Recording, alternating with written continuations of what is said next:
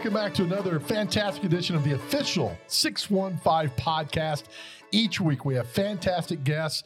And I'm not going to jinx it, Greg, because we get this week we got another good one. Let's just keep riding the wave, brother. Indeed, we are again recording this at Kitchen Notes Omni Nashville Hotel. A good buddy, Music City Todd Rodemel, put out the biscuits and the, all the honey and all the different stuff. Stuff, and uh, maybe they'll bring some more for after you've ripped it all off. But uh, anyway, um, yeah, always good to be here. It is, and again, thank you to our good friends at Wilson County Hyundai, proud sponsor of the official 615 podcast. Check them out online at wilsoncountyhyundai.com. Payne Bone and his staff do an incredible job of customer service, making you feel like number one, and their prices reflect that. So check them out online at wilsoncountyhyundai.com. Our guest, John McAndrew, piano player, songwriter, music therapist, thus the crux of his invitation here today uh, with the Nashville based Residential Addiction Treatment Center, Cumberland Heights. John, thanks for coming. Well, thank you, and thanks for the biscuits. And uh, I wasn't expecting all that. It's great to see you both. Really appreciate being here. Well, I appreciate you coming here and doing this because we're going to get to a lot of things today. And basically, the the ground of this is addiction and how it's just taking over so many things with opioids and alcohol and everything that's going on. Uh, you've been dealing this for a while with the music therapy. Explain what music therapy is. Well, just for background, I, I have my own issues with mental health and substance abuse issues, and uh, and then I'm also a musician and a recording artist. And uh, what I found is music has a great power to it, not only to heal, but it kind of gets into people's hearts, you know, and, and the truth can be spoken through music. Plus, jumping around and pro- producing some dopamine, you know, and some energy in your brain. Music is a powerful tool. And we use that in, in the recovery field to just help people kind of start their journeys and then maintain a spiritual level of you know we can talk about that a little later but music is really powerful effective tool. And the science of it let's talk about that because you, you brought that up and i was reading this um, from cumberland heights uh, that uh, studies have shown that music um, playing or listening taps regions in the mind conducive to treating addiction stress, emotion, cognitive function, physical pain, mm-hmm. and all those. I would dare say listening to Black Sabbath wouldn't qualify for that. Well, it depends on how loud it is. but there's the scientific component of it. First, we'll start there instead of just the, the heart, but there is a physical um, you know science to this. Here's what's fascinating with MRI brain imaging, which has gotten so sophisticated. Scientists and curious people have been looking at people's noggins under all sorts of influences. Like, for example, people that pray and meditate. They took a group of those people and looked at their brains, compared them to people that didn't pray and meditate. And the people that pray and meditate, the brain, the frontal cortex is lit up like a Christmas tree. Blood flow, kind of what it says in this mm-hmm. paper here with the brain. And it just increases a whole lot of things, including dopamine. So they they started doing that with music as well. And they found people used to think there was right brain, left brain, music only affects part. They found out music affects every part of the brain. And it, you know, the healing. I'll give you an example of an amazing thing. I played the WC Handy Festival down in Florence, Alabama, about nine years ago. And I did some concerts, and because I'm a solo piano player, I can go in and to an old folks' home and play some music. So I got a guitar player with me. We got an old beat up piano that's not even close to being in tune, and half the keys are stuck together. And I've done this a million times. They wheel in the patients, and they bring in this lady named Ruth. And they said, Don't bother with Ruth. She's been catatonic for about three years. But she, we're going to put her in the front row and just kind of smile at her and just know that she's not going to react to anything. Anyway, I go into all of me, you know, that old thing kind of, and I'm I'm all over the piano and stuff. I turn around and everybody's all excited, and Ruth stood up, oh. took her blanket off, and started dancing. I mean, dancing. And the nurses are crying, and they, they're like, she's going to fall over. What's going to happen? And I got done with that song, and she sat down, put the blanket back on, and she just went back to wherever she was. And this happens all the time with music. So you can imagine in recovery when we bring people in, start playing music, listening to it. You know, if they play an instrument, we can get them on that. a lot of stuff comes out. And I think the key to everything getting healthy is get the stuff out. You know, get it out of us. Emotions. Yeah, I saw the. Glen Campbell uh, with dementia, Alzheimer's, Oh, yeah. uh, and, and Tony Bennett. I'm understanding now that it was he might not know where he is or what he's doing or anything, but the lyrics came back, the music came back, all of that. I mean, I'm sure that that touched me. Uh, Yeah. Having both of us have lost mothers from that. yeah. Um, yeah, Oh. it's yeah, it's um, it's powerful. Yeah, and we have at Cumberland Heights one day. We did we did a we do a talent show, and this is you guys would love to see this. Um, kind of organize it in the morning, we do it in the afternoon, and this this kind of gets music and all sorts of stuff. But and the patients are going crazy because they want to get out and move and talk and make some noise, you know. So one guy in the talent show is going to tell a few jokes, and I, I I'm working with him at lunchtime. I go, listen, you know, Right.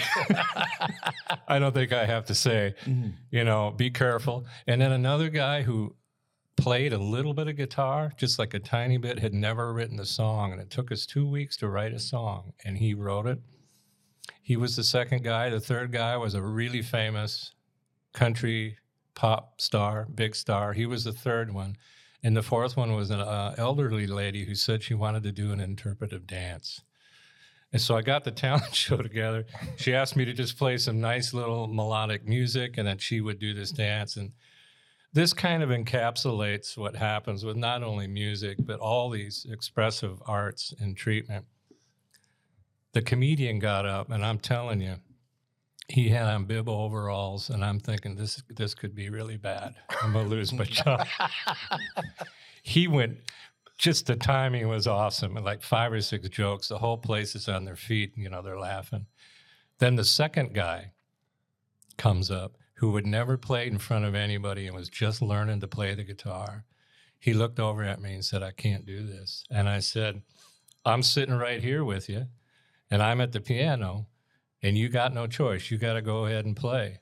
And so he started the song, and you know the audience kind of knew what was going on. Hey, Right. this dude's never played, and um, so he kept going, and, and it was like a little kid getting up on his ice skates, and Yeah. he started getting in the groove, and everybody's listening, and the whole place got on their feet. It was just beautiful. They went crazy. Then Mr. Big Pop Star comes up, and uh, by the way, they're all shaking when they get up there because they've never done this sober. And half the people in there never done, have, you know, even listened to a comedian or a musician. sober. Right. The third guy comes up. He's shaking like a leaf. He says, I can't do this. I said, Yes, you can. We're going to go ahead. One, two, three. Here we go.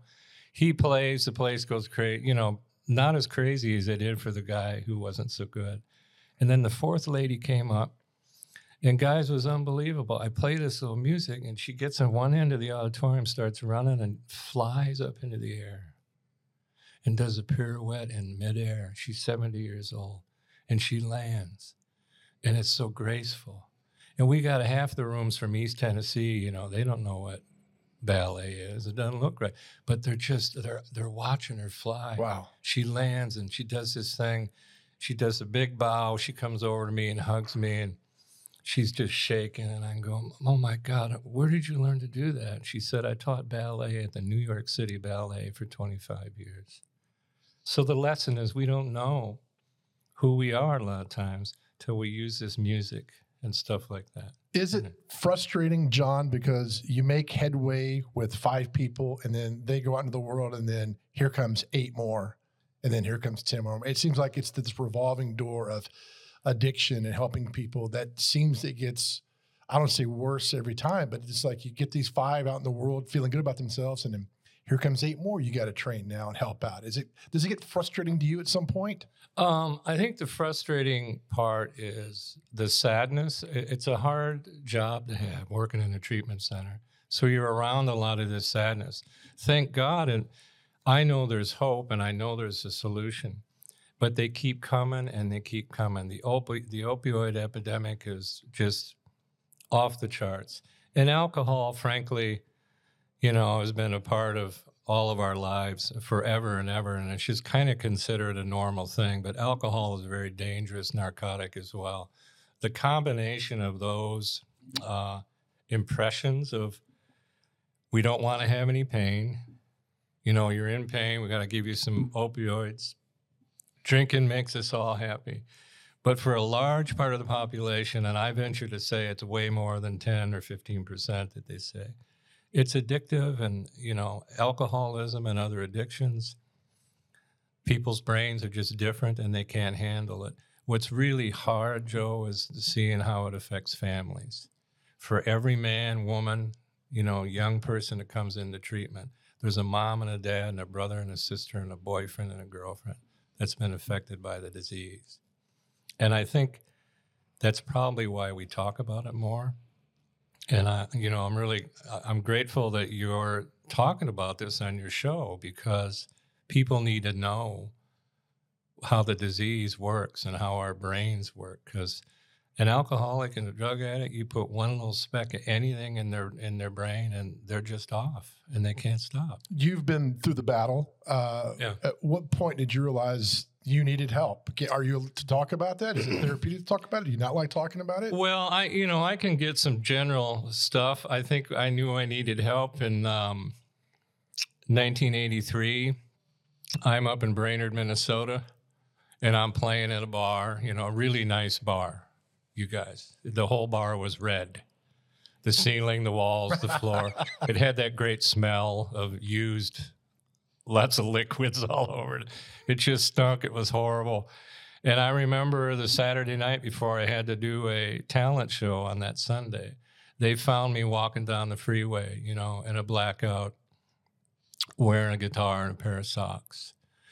And I had already known I was in trouble 10 years before that. You know, I was a type 1 diabetic in a hospital, seeing little green monsters, you know, and those are the DTs, you know. And, uh, and I had a choice of trying to get better and take care of my diabetes and stop drinking, and I, I just couldn't stop drinking. So, uh, you know, I got help in 1983, and I've been on this path. And I can tell you one thing is that it's really hard for people that don't understand, but you just can't do it by yourself. You need others. You need another, like a person to talk to, and you know, and uh, you need a power a little greater than yourself because self-reliance you know, we're all told to be John Wayne and all that kind of stuff, but against this monster, you're gonna right. you're gonna get your butt kicked, you know. so kind of like Notre Dame playing Alabama, just to throw a little sports. No, thank you, thank you for that. Yeah. you know uh, what? Uh, what the joke is now that you know people in the Midwest and the Northeast make fun of the South because you know uh, we rarely get snow and don't know how to act. And the joke is, well, you rarely win a college football championship, so you sure the hell don't don't know how to act. Uh, so um, That's uh, perfect. yeah, you, you, Minneapolis is at home in that area. of The Yeah, Twin I? I I moved around a lot as a kid. Born in Wisconsin, moved to Ohio, uh, then moved to Minnesota, then moved to Pittsburgh for high school, and then we moved to Minnesota, and that's kind of where I settled for a good thirty years. So, St. Paul, Minneapolis area, yeah, and I played played music almost every night since I was probably 19, 20 years old. Then I had day jobs, all of which I lost, and you know truck driver. I was an Electrolux repairman. If you need your vacuum fixed, I got all the moves.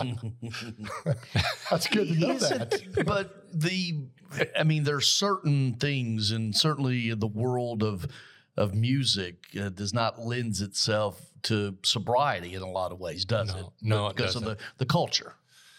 It doesn't, and I mean, if you go back in a wider lens, you almost can see like all of our culture.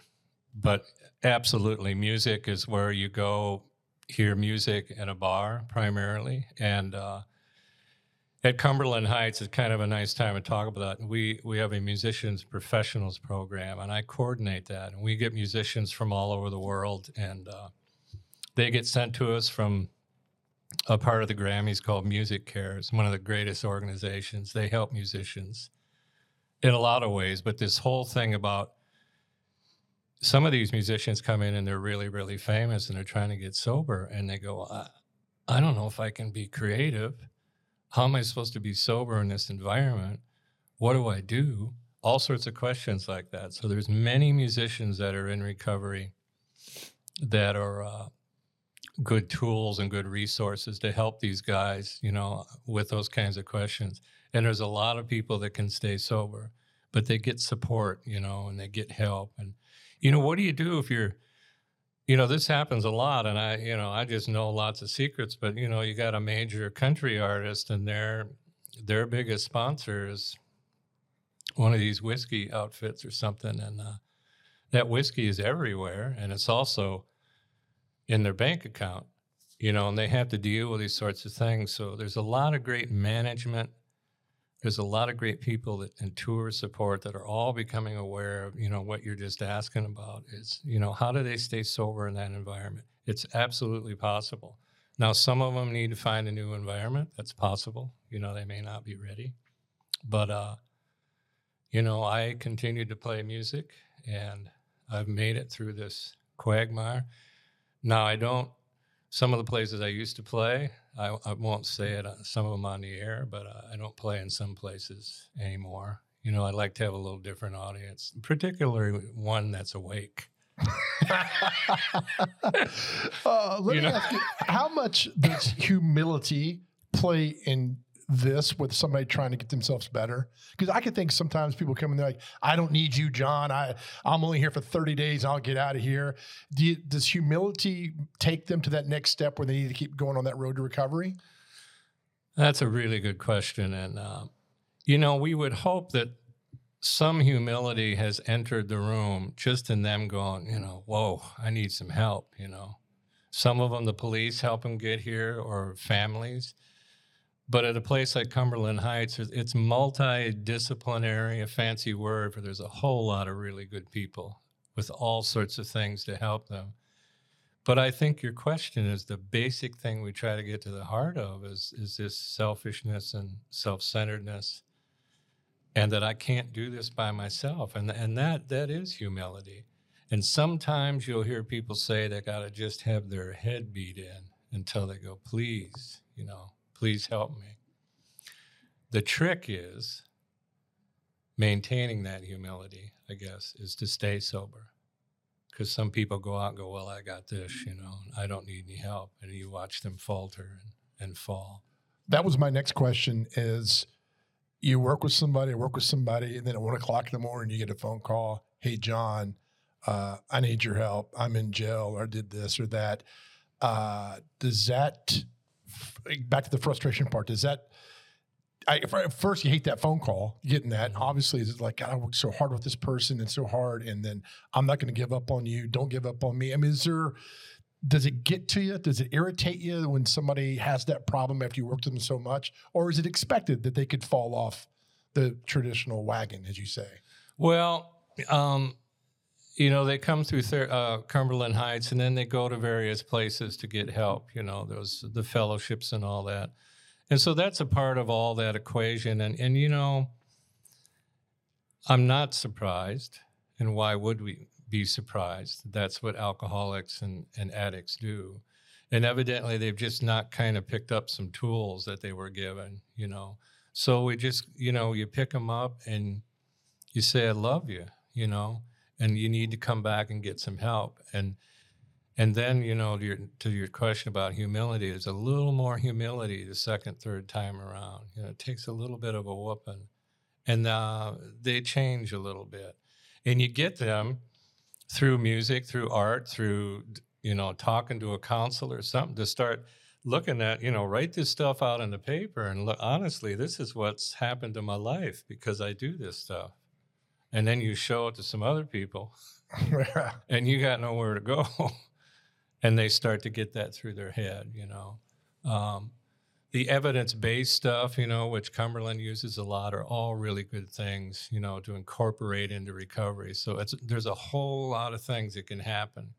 The trick is to get them into a safe environment where they're not drinking and using, and get their body just safely landed in a safe spot to start to discuss, you know, the discussion. All right, you listen to the official 615 podcast brought to you by our good friends at Wilson County Hyundai. Check them out online at wilsoncountyhyundai.com. Our guest, John McAndrew, a professional piano player, singer, songwriter, music therapist at the Nashville based Residential Addiction Treatment Center, Cumberland Heights.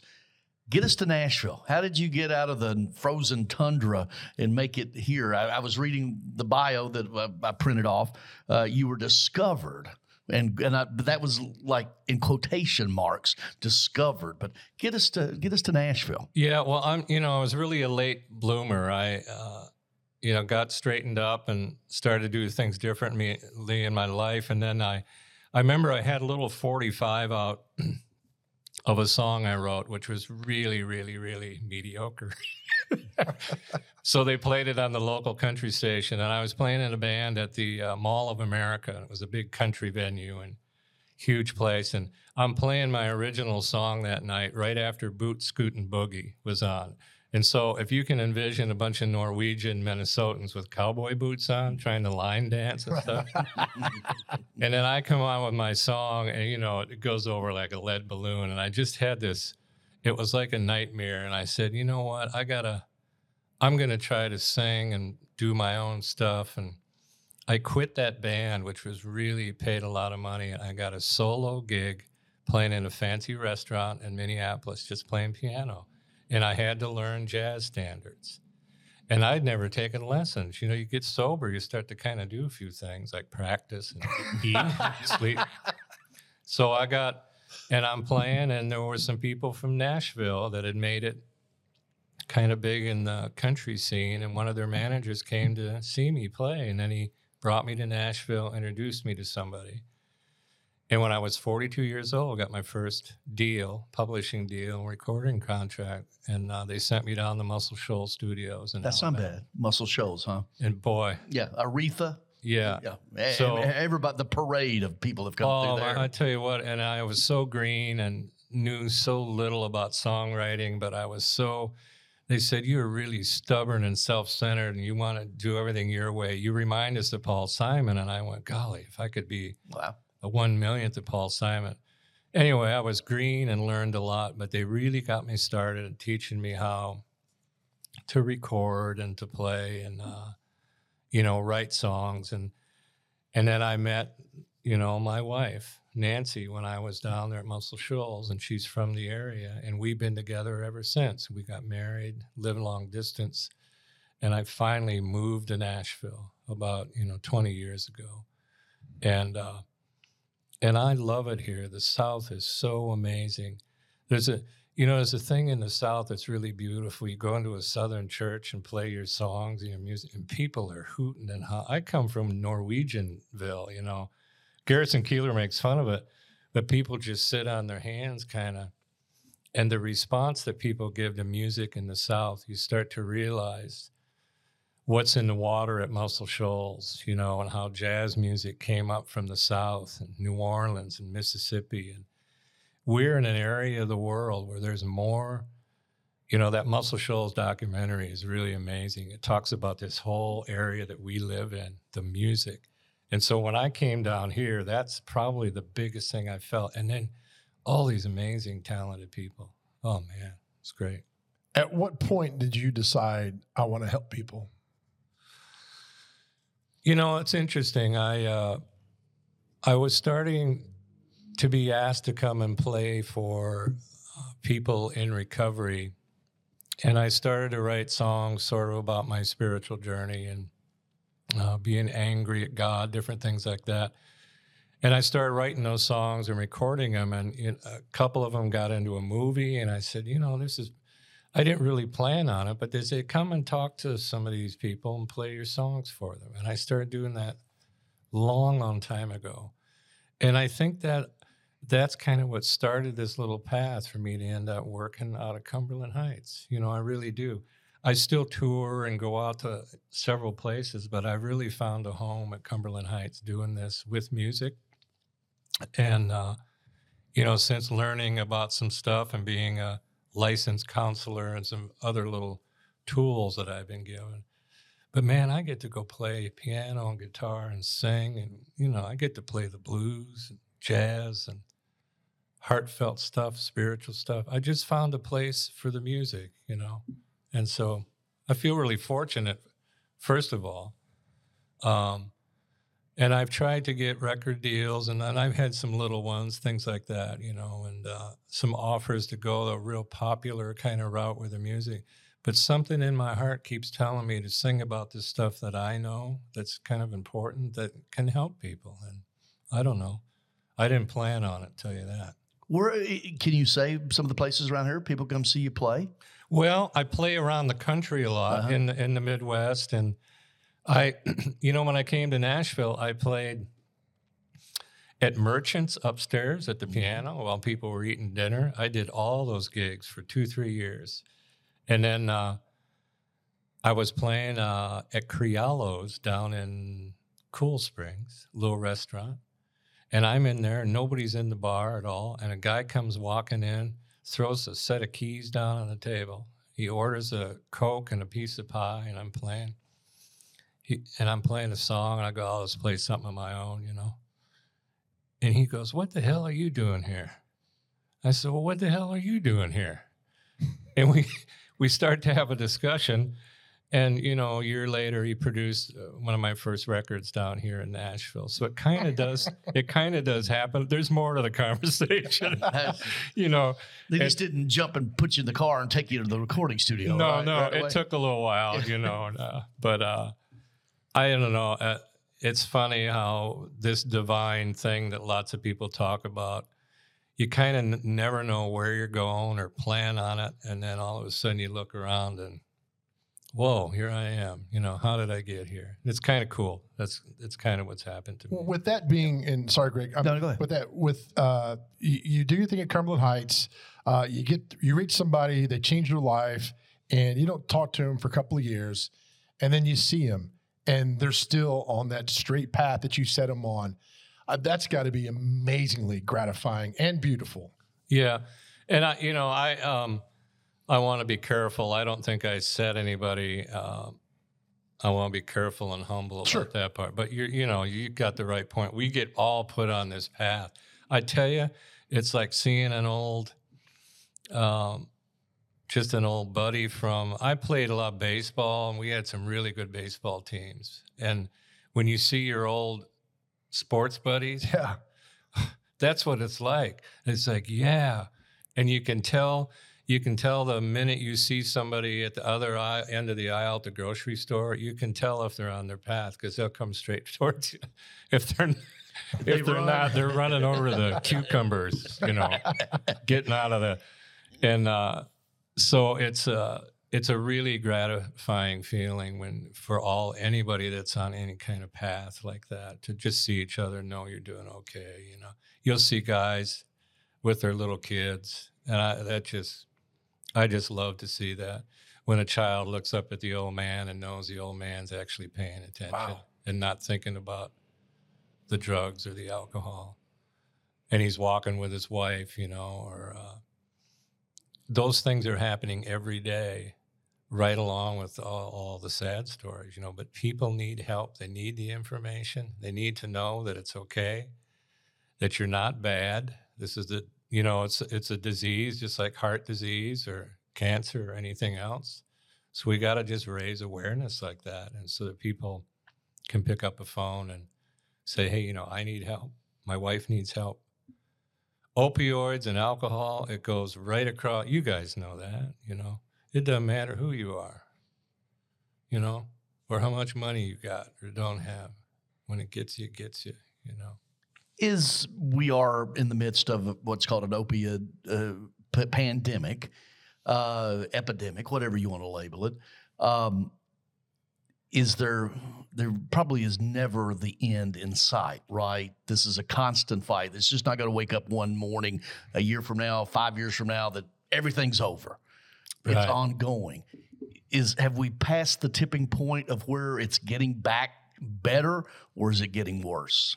Well, I don't know if I'm qualified. You know, I have an opinion. And you're right. If you look back historically, after World War One and all those soldiers came back, you know, in our country, you could buy cocaine in the Sears catalog and morphine, you know, the roots of opioids. It was used really, really a lot and was basically legal to use. you know, then alcohol took over. And it's hard to imagine that alcohol was so bad that uh, we made laws like the whole Congress Right. and everybody went, yeah, we got to, we're going to prohibit alcohol. Of course, it didn't keep people from drinking it. But humans, I just believe, are going to keep trying to find some way to null the pains, you know, the difficulties of life. And I don't think our brains are going to change a whole lot. So the question is, how do we get there's prevention and treatment. You know, people need to learn about what this is. I think that will really help people to educate them, first of all, especially with opioids, You know, man, you can go to the hospital and those doctors are really trained, and I'm, I may get in a little trouble here, but why not? They're taught and trained and said the research says, you know, this is safe to take this stuff. And it's not. And people need to try to find an alternative to some different ways to treat pain. You know, sometimes you need to take them. And in those cases, you know, you have people around you that are, you hold you accountable and they count how many you're taken. But it's a dangerous road to fall down. And I think we're trying our best, you know, and it, it takes money also. And are people willing to put the resources into that? Can we fight the pharmaceutical companies? You know, bless their hearts. A lot of people invest money in that too, and it's all for profit. So, where does our health um, kind of take the front seat in all this stuff? It's just there's I have more questions than I'm really I can give you answers, and I don't feel like we're even taking a small bite out of it. You know I- what I mean? I had a thing a few years ago. Uh, I had a bad kidney stone. So they gave me medicine, some kind of pain pill. And then I went to work on the pain pills. I actually got on TV. I had to do my job. I had a kidney stone hurt so bad that I had the pain pill. Hmm. And uh, John, afterwards, I went out in the parking lot and I was sweating like a pig. And I said, What have I just done? And so I threw the pills away. I just, and I had a kidney stone. You know, it was just one of the, Wow. I just thank God I was able to realize that, you know, I could have taken those because I was feeling good. I mean, those pills made me feel really good. And I'm like, this is not good for me because I know where this could go. Uh, is that a divine intervention? I, I don't, You know, I, I think it is. I, you know, it's great to hear a story like that. You you must have had some awareness that I don't want to feel like this way because you're up there doing the sports, right? Yep. And part of you wants to just walk over and start doing the weather, and this, this is unacceptable behavior. That may be a bad example, you know. But most of us who fall into this trap have to have some really bad consequences and things. We just can't make the decision anymore. I'm not a scientist enough to know exactly when you cross that line, Right. but it it absolutely has to do with your kind of your genetic makeup and exposure and environment. You know, maybe it was just the fact that you're on TV. You know, I don't want to get caught doing this. I don't want to look silly on television. But people, Too, too late for that. it's too late. I knew that. I teed that right up was- for you, I, didn't I, I? admit I had to swing on I get one. another biscuit for that. He was waiting over there for that one. just waiting for that. Uh, but I, that's one of the things where I was like, thank God I just don't, I, I didn't take it to the next level when so many other people took it to the next level. And just, you know, I, I, a part of that's I've got two kids and I wasn't going to screw their lives up. Yeah. It's the people that are alone that don't have family or, uh, you know, a lot of people are alone. And, you know, the whole COVID thing and uh, with a lot of people being at home and alone and stuff has affected this a lot too. And people have, you know, a lot more people are coming in saying, you know, I couldn't go to work. I couldn't do this. Musicians that couldn't go on the road. And I stayed at home. I pick up the bottle and I start doing that stuff. So, you know, it's really a good time to talk about it. God, I wish there was some fancy cure for all this. You know, there probably never will be, but there are some programs and fellowships which have come into this world and uh, they are really, really effective. And, uh, you know, it's, uh, how do I say this? There's a spiritual solution, you know, plus there's some physical stuff you can do. But if you ask for help, I think you can get it. Well, that's the thing. If somebody's listening to this podcast and they are know somebody that's got a problem or they themselves got a problem, what is step one? Well, pick up the telephone and and uh, get on your phone and look up. You know, I, I it'd be easy for me to say call Cumberland Heights, or if you know someone else that's in recovery, you know, pick up the telephone and tell someone and ask for help. And even if it's really hard to get it out, if you get with the right person and the right set of ears, you know, they can get you some help. But call, you know, a facility, call somewhere and get some help. And then those people will direct you. You'll kind of get an answer. Sometimes there's other ways to go besides going to treatment, you know, some fellowships and different things. John, thank you for doing this. And Well, thank, thank you, you thank all. you for what you do. Well, thanks, man. Appreciate it very much. I'm lucky. Very lucky How so? How are Well- you lucky? to get to do this kind of stuff. Uh, get to do something that when I was a little kid, I, th- I thought I always wanted to be a priest. I really did. I was raised Catholic, and the priests were nice, and that's what they want all little boys to do. Because I noticed they did nice stuff for people all the time. They were helping people. And something inside me has always told me that I could be kind of like a priest until I turned 13. and then other things took precedent. But there's still a part of me. I think this part of me now is, enables me to just be a part of something that's positive and good for people. Beautiful. John McAndrew, Cumberland Heights, thank you, sir. I appreciate you. Thank you, guys. Thank you very much. Again, that's official 615 podcast brought to you by good friends at Wilson County Hyundai. And Greg, as we look back in this, uh, let's do hope somebody takes that first step and gets help. Yeah. Thanks again to Omni Nashville Hotel, all the great people here at Kitchen Notes, the biscuits and everything. And thank you, John, for stopping by. Thank you.